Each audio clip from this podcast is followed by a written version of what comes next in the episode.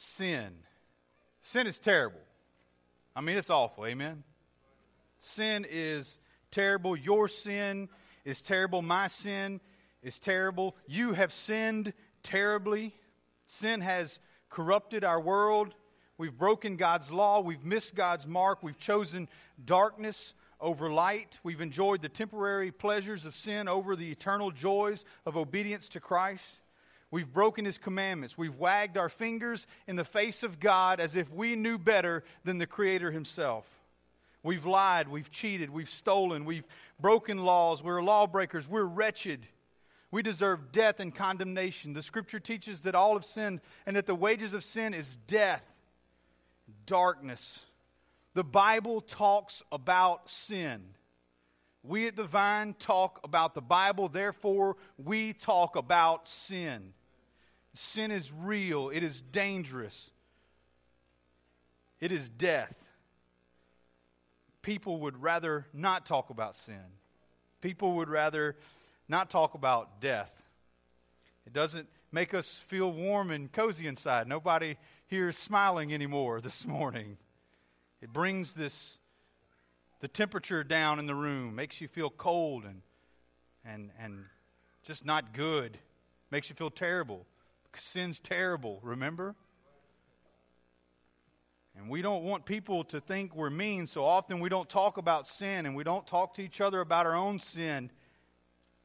And instead of talking about it, people try to rationalize it, and, and even worse, they deny it. I mean, if, if sin's not really that bad, then, then we really don't need a Savior.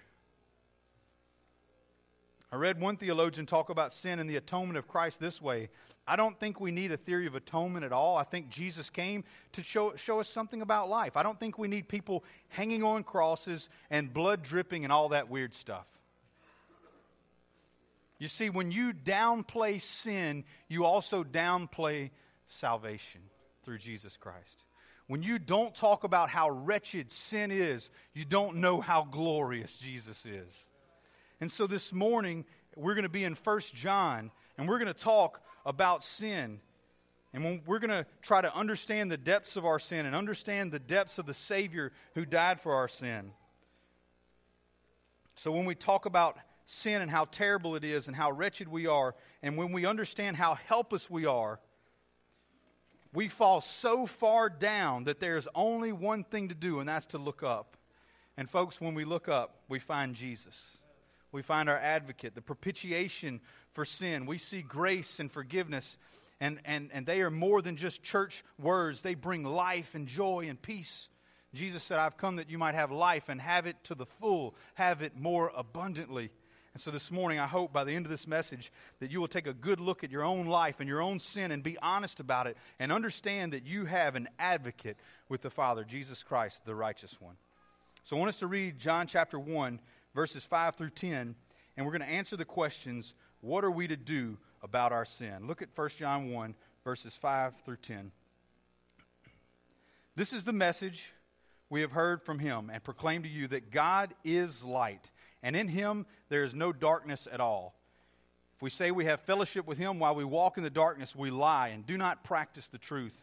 But if we walk in the light as he is in the light, we have fellowship with one another and the blood of Jesus, his Son, cleanses us from all sin. If we say we have no sin, we deceive ourselves, and the truth is not in us. If we confess our sins, he is faithful and just to forgive us our sins and to cleanse us from all unrighteousness. If we say we have not sinned, we make him a liar, and his word is not in us. So we have this sin problem, and I believe John addresses uh, this sin problem in 1 John. And, and we're going to answer the question what are we to do about our sin? The first thing that we try to do is we try to cover our sins. We try to cover our sins. We look at it in verse 1, uh, or verse 5, rather. We see that God is light, and in him there is no darkness at all. You see, when you and I were, were saved, the Bible tells us in 1 Peter 2 that we were called out of darkness and into his marvelous light. We're called children of light in somewhere like 1 Thessalonians chapter 5. And John here uses this idea of light and darkness in this section to elaborate his point about sin and lying that we'll look at in just a moment. You see, there's something about light. Light exposes things. If you want to observe something very closely, you want to really see it for what it's worth, what it is, you need the proper light. Uh, we're working hard uh, here at the Vine to get the best lighting in this room. It's been quite a struggle, to be honest with you. Okay, we're working on that. Um, but I want you to think of darkness for a minute. Julie and I will sometimes have this conversation at home because I like it kind of dark. So she's like, Man, you, you really like it dark. She's like, You know, that's not good. That's not a godly thing to like darkness. I'm like, Wait a second, baby. And I always counter that with, Hey, I like light, just the right amount of light. You know, I need a little light because a little bit of light exposes the darkness, you know, trying. And uh, like just a lamp or two, man, is all we really need. Um, when we say things are dark, are they really? at night, you go out in, in Louisiana, most nights you can see the stars. They shine, you have some light, the moonlight. On a full moon here, it's almost like walking in the daylight sometimes. It's beautiful, it's, it's light. But have you ever been in complete darkness? You ever been somewhere where it was so dark you got scared? Like, like I'm not scared of the dark, but the dark, dark, like where you can't see anything in front of you, it's pretty frightening. So it's, it's weird feeling to be in complete darkness. John here says about Jesus, listen, that in Christ there is no darkness at all. A more literal translation of that would be this In him there is no darkness, none. That word at all at the end there could be translated none or nothing. So, in respect, in, in this respect, there is not even a little darkness in Jesus. Jesus dispels darkness. He's perfect light. He's complete light. He, there's, there's no squinting of eyes to try to read because you don't have enough light. There's more of a squinting because there's so much light. Because He's so bright. His light shines bright. And light, the light of Jesus, it does something. It produces life and growth and beauty. But darkness, the darkness of sin, destroys, it kills. In verse 6, he speaks of the darkness and, and the fir- this is the first of three if we say statements in this passage. This is where we begin to try to cover our sin. We begin to try to get into darkness and out of the light. John uses in verse 6 a very inclusive word. He says, we. And that we, we say, if we say, it's to indicate anyone, anywhere, at any time, including John himself, that takes this position if we say, in this in this first if we say statement we see how we try to cover our own sins. Look at it verse 6 if we say we have fellowship with him while we walk in darkness we lie and do not practice the truth. So how do we try to cover our sins? By telling lies. And and there's a progression of lies. I want you to see this first one. We lie to others we, we say we have fellowship with Him while we walk in darkness. We, we want our Christian friends to think that we're spiritual or, or people at work or wherever, so we, we lie about our lives to try to make a, a favorable impression on others. We want them to think that we're, we're walking in the life, in the light, though we may be walking in darkness. And, and, and there's, remember, there's this progression. Once we start to lie to others, we will soon start to lie to ourselves. Do you see it in verse 8? The second, if we say statement, if we say we have no sin, we deceive ourselves, and the truth is not in us. The problem is, is now not deceiving others, but deceiving ourselves. Now, listen, I want, you to, I want you to hear me this morning, Christian. It is possible for a believer to live in sin and yet convince themselves that everything is fine in their relationship with the Lord we begin to deceive ourselves. We begin to justify our sins. We begin to talk about it like it's not that big a deal. We forget the first part of this sermon because sin is terrible.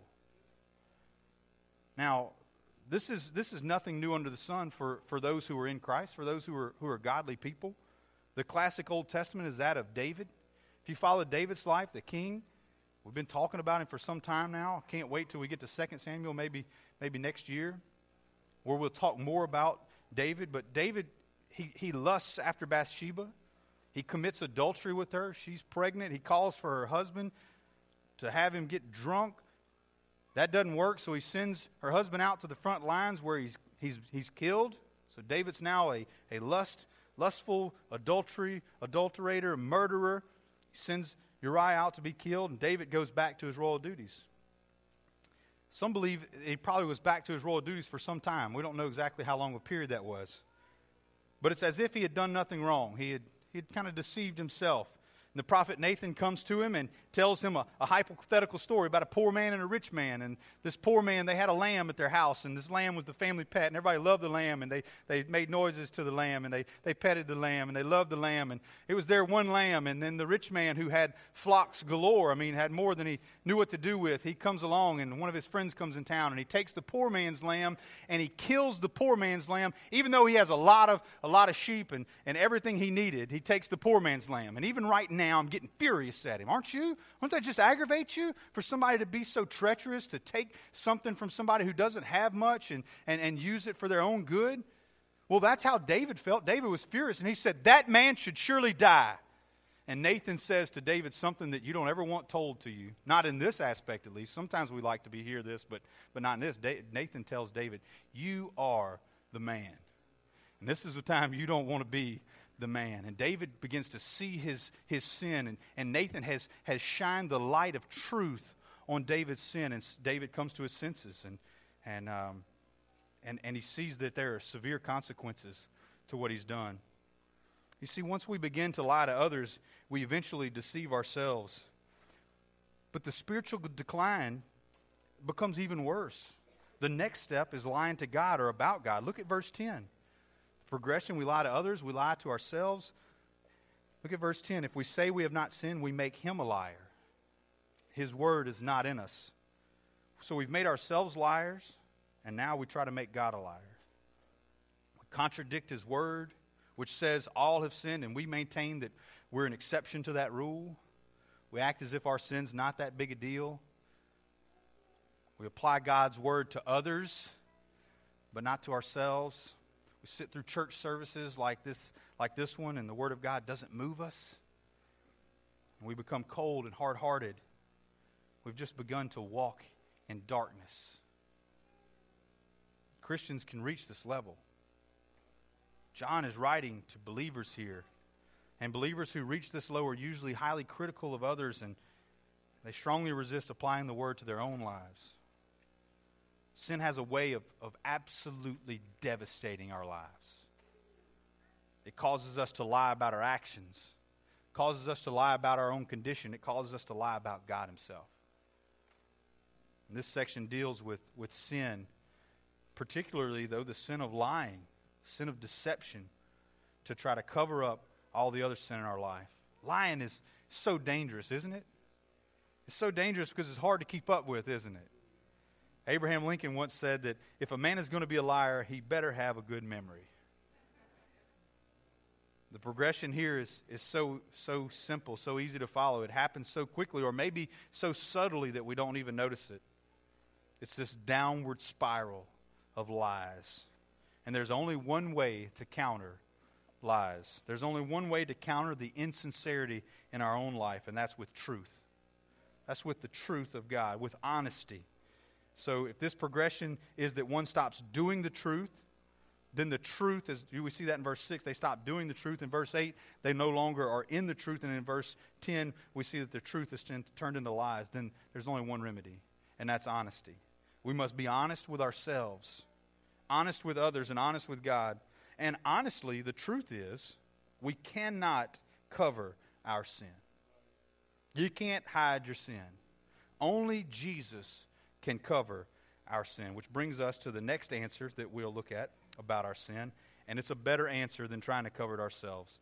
It's that we confess our sins.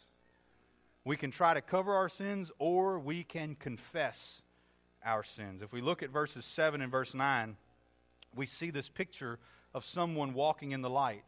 Verse 7 If we walk in the light as He, and that's God the Father, is in the light, we have fellowship with one another, and the blood of Jesus, his son, cleanses us from all sin. Last week we talked about the fellowship that we have with God and with others, and how those two things go, those two fellowships go hand in hand. When we're fellowshipping with God, we're fellowshipping with one another. And we see this again walking with God in light means that we have fellowship with others, and that Jesus' blood uh, has cleansed us from all of our sin. Now, the question is how do we maintain this status of fellowship and cleansing. Well, look at verse 9. If we confess our sins, he is faithful and just to forgive us our sins and to cleanse us from all unrighteousness. So, what do we do? We confess our sins. But what does it mean to confess our sins? Confession is much more than this admission to guilt. Confession is, it actually literally means to say the same thing about. So when we confess our sins to God, we're saying the same things about our sin that God says about our sin. So we're not looking at sin as some light thing. We're looking at sin as exactly what God calls it. Sin led God to send his one and only Son to die on the cross for those who would trust in him. So we begin to agree with God what sin is and what our sin is. We confess. There was a young man who approached his pastor admitting that he had sin in his life, and the pastor told him that he needed to confess his sin. So the young man began to pray, Oh, Father, if we have done anything wrong. And the pastor stopped him and said, Whoa, whoa, whoa, man, don't, don't drag me into this. It's not if or we. It's not if I've done anything wrong. It's not, it's not we. It's, this is not some corporate prayer that we pray for everyone else. We've got to do business with God here. This is calling our sin what it is. Confession is not a, a, lovely prayer or making pious excuses for what we've done or trying to impress others or trying to impress God. We, we, we do that, don't we? If we'd be honest, we, we apologize like that a lot of times. We say, hey, man, if I've done anything to hurt you, that, that blah, blah, blah, blah, blah, right? It's so, uh, when someone apologizes and then uses the word but afterwards, I apologize, but that's really not an apology, right? That's just an excuse. And here we see confession is calling it that. We should take that into our own, own lives, not just with, with God, but with each other. Let's call it what it is. Man, if you've offended somebody in this fellowship, go to them. Tell them, man, this is what I did. It may surprise them. They may not even know it. But listen, you'll have a clean conscience. Amen? You confess and say, man, this is what's happened. This, that's what confession is. True confession is naming sin, calling it by name what God calls it envy, hatred, lust, deceit, or whatever it may be, calling it what God calls it. Confession, confession is the opposite of, of trying to cover our sin, it's actually putting our sin out in the open. And it's dangerous, right? Because we, we really care what people think about us. It's just who we are. So, sin, confession is, is bringing those sins out into the light, letting God's light shine on the truth of His Word, shine on it. It's being honest instead of lying, we just read about. Honest with ourselves and with God about our sin, and with others if, the, if they're involved. So we need to judge sin and face it squarely for what it is. Verse 9 When we confess our sins, God is faithful and just and will forgive our sins. But this promise is not like some kind of magic rabbit's foot that makes it easy for us to disobey God. It's not this, this easy kind of trick that we use. I can do kind of whatever I want as long as I ask God for forgiveness. That's the wrong thinking of sin because we're presuming on God's grace and His forgiveness.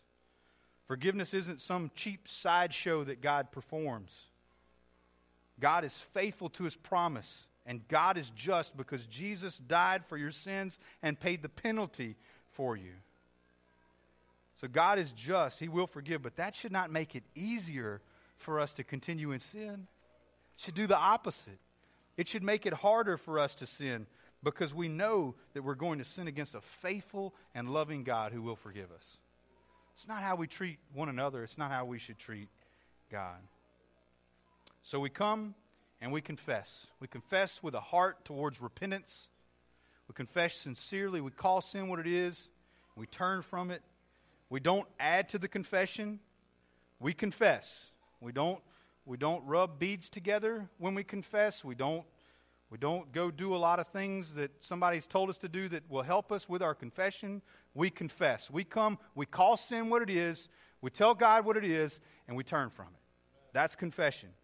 And God does the work. What work? The work of forgiveness. He is faithful and just to forgive us. Listen, folks. It doesn't matter what you've done in this life. If you come to Christ for forgiveness, He is faithful, He is just, and He forgives you. Recently had a man ask me, he said, You know, doesn't it seem unjust for, for somebody to live a life of rebellion and, and ungodliness and only at the last minute before they die to confess Christ and, and, and trust Him. And he said, you, you mean to tell me that that guy might be in front of me in the line in heaven? I said, Man, you missed it. you missed it. That should make you happy. That should make you happy. Because God's grace is for all who come confessing. He is just to forgive. It's, it's not about what we've done, it's about what He's done. And He paid the price on the cross for sin. So we come, we confess, and God does the work of forgiveness. Your sins forgiven in Christ. In a very, very judicial sense, you have a right standing before God. You are justified, you are forgiven. And in a very personal sense, you're cleansed. You're cleansed from your sin. You see it in verse 9 forgiven and cleansed from all unrighteousness. Earlier, we talked about how there was, there was no righteousness in him. There's no righteousness, I mean, there's no darkness at all. There's no darkness, none. It's the opposite here. There's, uh, you are cleansed from all unrighteousness. Everything, every drop of unrighteousness, you are cleansed from. In verse 7, we see that the blood of Jesus cleanses us. His shed blood, this picture that we see before us today, his shed blood is what cleanses us from sin. This picture of cleansing, it's an, it's an inward cleansing. You know, David prayed in Psalm 51 after he had his encounter with Bathsheba and Nathan and he realized his sin. He, he prays this prayer God, create in me a clean heart, O God. Cleanse me. Cleanse me. Make me clean. When our confession is sincere, God does a cleansing work in our hearts by His Spirit through His Word. What a beautiful picture of being clean before God. I ask you a question this morning. Have you been to Jesus for the cleansing power? Are you washed in the blood of the Lamb?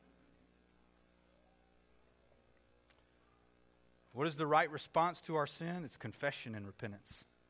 Agreeing with God about what our sin is and then moving forward from that.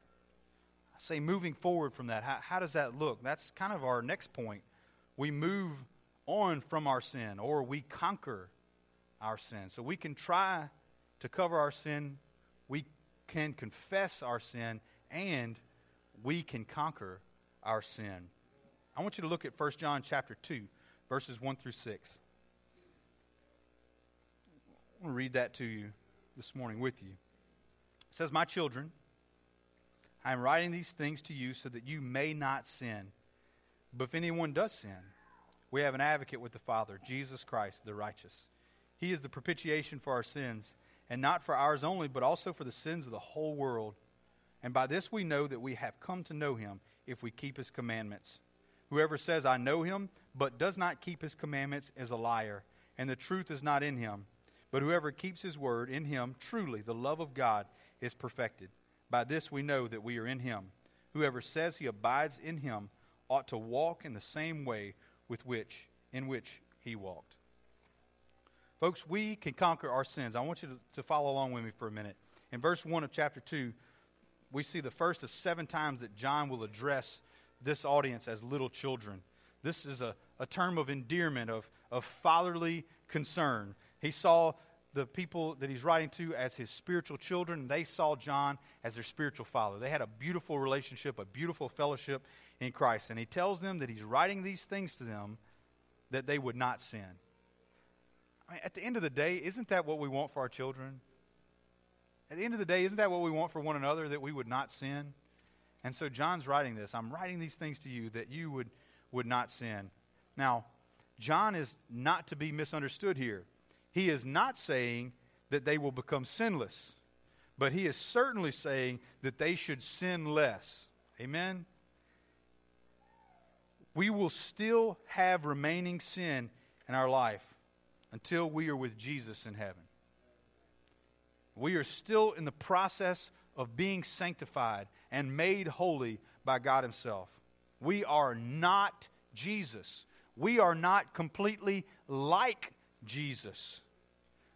But what I want you to do is hold your place here and turn over one page to John chapter 3, verse 2.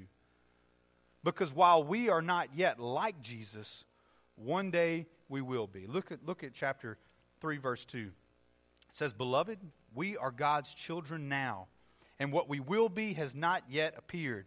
But we know that when he appears, we shall be like him, because we shall see him as he is. Listen, there's a danger in the book of First John to try to think that you could reach some kind of sinless perfection. You will reach sinless perfection, but not here. Not in this life.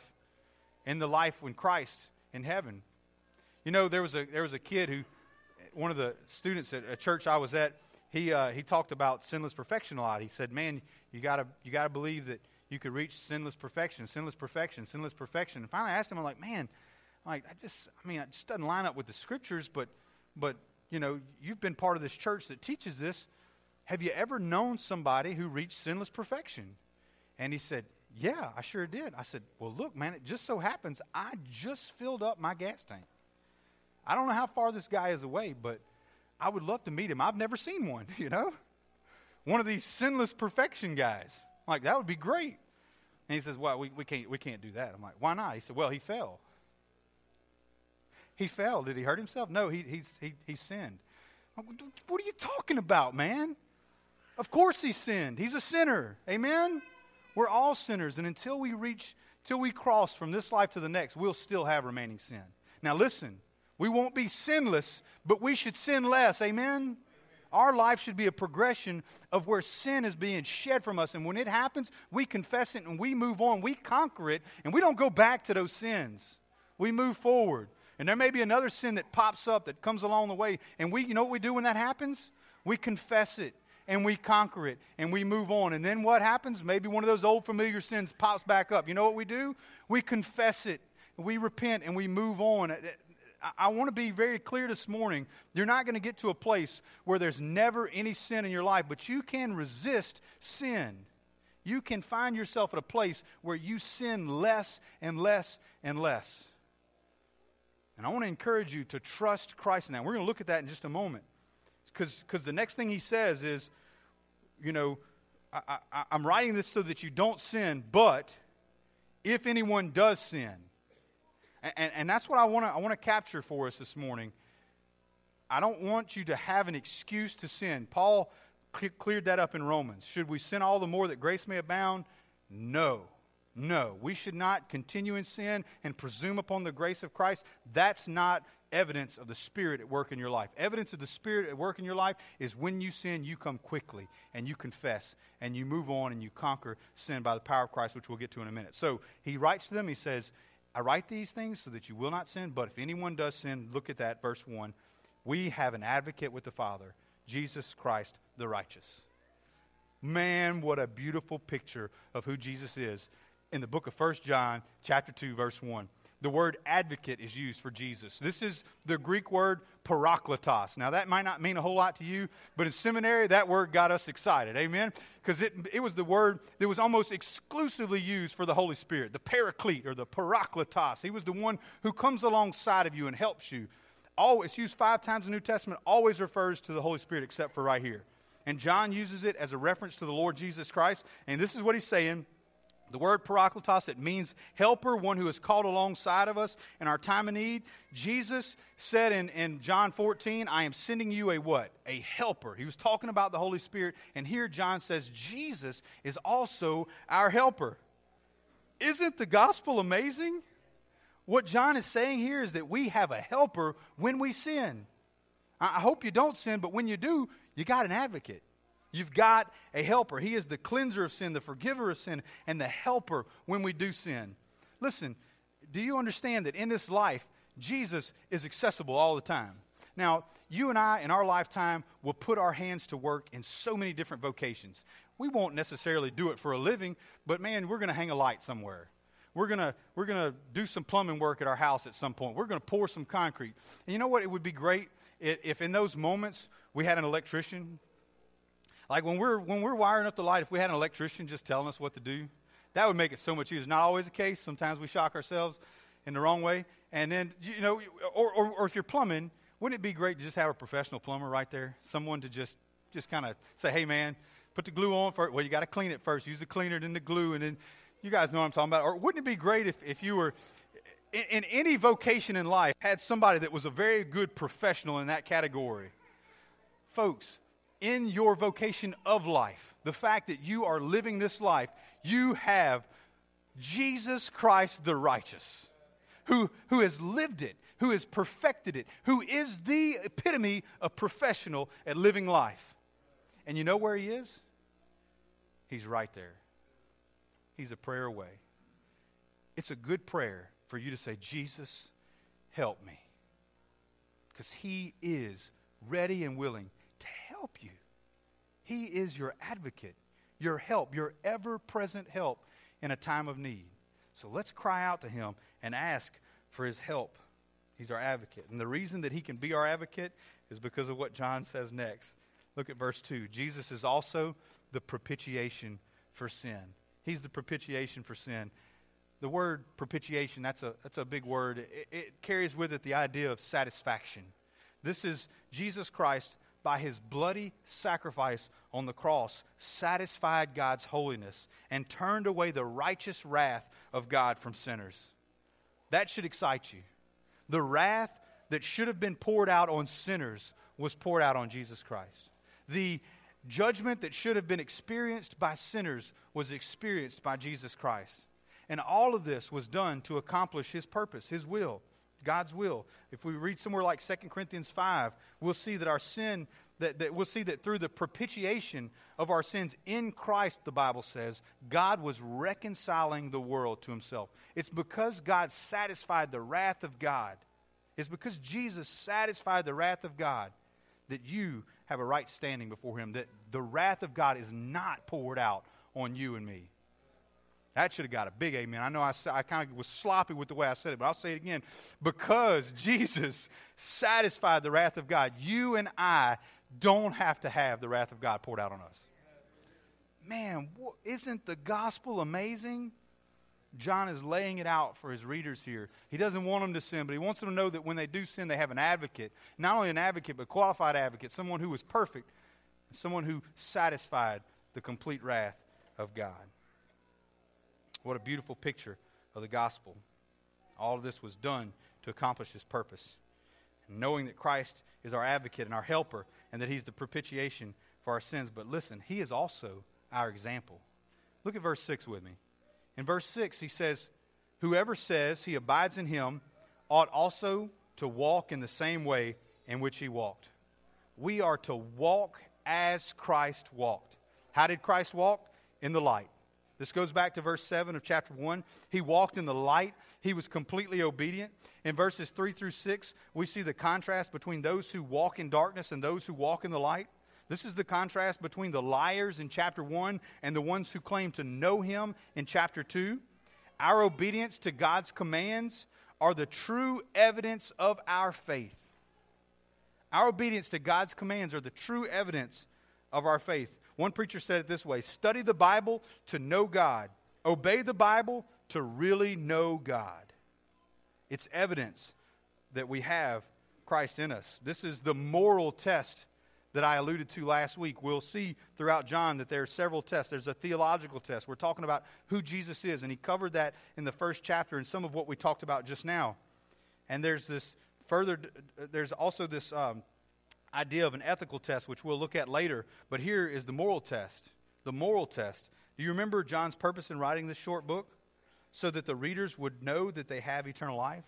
It's about eternal security, it's about assurance of salvation, knowing that you're saved. How can one know that they have salvation? How can one know that they're saved or not? Well, if you want to know day by day, if you know Him, that you are truly saved, it is simple. Look to his perfect advocacy, look to his atoning work on your behalf, and keep his commandments.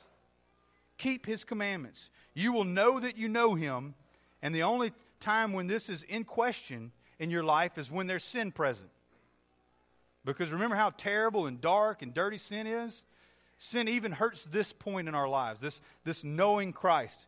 It makes us doubt sometimes. So sin brings this doubt and disillusionment. But, but you just heard John say that if we sin, we have an advocate and that we are to confess our sins. So we know that a sin doesn't mean that we aren't saved. We know that an act of disobedience or a breaking of a command doesn't mean that we're not saved. It means that we aren't perfect and that there and, and that's that's only temporary because we know we will be perfect one day in Christ. So, how do we know? Well, folks, this morning, I want you to know there's a sign. There is a sign that you can, you can look at of whether or not you're in Him and you're saved. You want a sign from God? This is a good time to ask for one. God, give me a sign. Listen, your sign is you. You're the sign. You're the sign. You keeping His commandments. That's the sign. That's evidence that you are someone who trusts Christ. Keeps them perfectly? No, but keeps them. Keeps them consistently. Caught off guard when you don't keep them. Listen, keeping the commands of God is not a condition of knowing God, but it is a clear sign and indication that we know God. It's not a condition. You, don't have to do this, this, this, this, and this to be saved. But because you are saved, your life will be doing this, this, this, and this. Keeping up with Christ and his commandments. In verse 5, we see whoever keeps his word in him, truly the love of God is perfected. This verse is in contrast kind of to verse 4 and, and really advances John's argument here. It also ties together this vital relationship, listen, between knowing God, loving God, and obeying God. For God so loved. When you understand the love of God, you can't help but reciprocate the love of God. When He makes His love known to you, the sincere love that He has for you, it's reciprocated.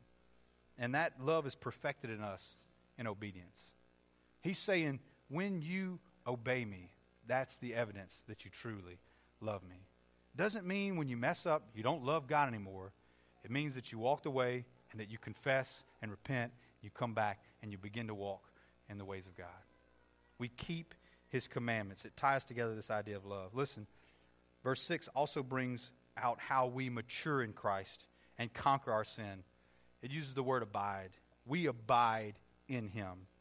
Here, John is speaking of our remaining or abiding in Jesus. Jesus said a lot about this in John chapter 15. And John, the writer here, he will use this word 23 times in this short epistle the word abide.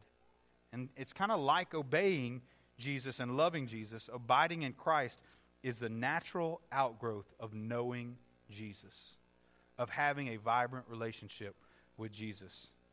The idea is one of continuing in Jesus. Now listen, I'm not I'm not God, so I can't tell you one way or the other if you're saved. But I can tell you that if you're remaining in Christ, there's good evidence there. If you're abiding in Christ, the fact that you're here this morning, I think that's good evidence. It doesn't mean it. Doesn't mean you're saved. I'm not don't I don't hear what I'm not saying. Some of you may have stumbled in here and you don't know anything about Christ, this is your first time hearing about Christ, praise God. I want to talk to you after service because, man, there's so much richness, richness in knowing Christ. But I'm just saying, if you're here and you've been a, a follower of Jesus for a long time, you've confessed Christ, and you're here, you hadn't walked away from this thing, that's big. Shows some abiding. You say, I'm not perfect, Brother Matt. You don't know me. I don't, I don't have to know you. I know me. I ain't perfect. Ask Julie afterwards. We all sin and fall short. But there's an abiding. I'm back. I'm back this week. You're back. We're here. We're abiding in Christ. Be confident in who Christ, what Christ has done. Listen, I love this. You don't. John, John, says we have both a statement to prove and a Savior to imitate. If you look at, at, ver, at verse 6, the word ought conveys a moral obligation to walk, for our walk to match our talk.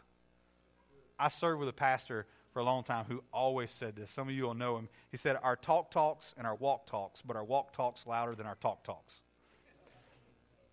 I'll never forget that because it was so good. I, our, our talk talks and our walk talks, but our walk talks louder than our talk talks. Man, to truly abide in Christ means that I will live, I will walk like Christ. The predominant theme of my life is that Christ is my life. He is who I am. He is what I'm becoming. I'm going to be like Him one day. Like Father, like Son, like Savior, like Saint. Christ's life becomes my life, my example, and my goal and my pattern. It is abiding in Him that enables me to conquer sin in my life. I can't cover it. Only Christ can cover it. But I can confess it and I can conquer it. I can move on from sin in my life. I don't do it in my own strength. I do it in His strength. You do it in His strength. You need an advocate. You need help. Amen? We need help. And Christ is the one who is our help. I don't have to I don't have to be like him to be assured, but I want to be like him, and I am assured that Jesus is my Savior. So let's not cover our sins, but let's confess them and let's conquer them by God's power. Let's pray together.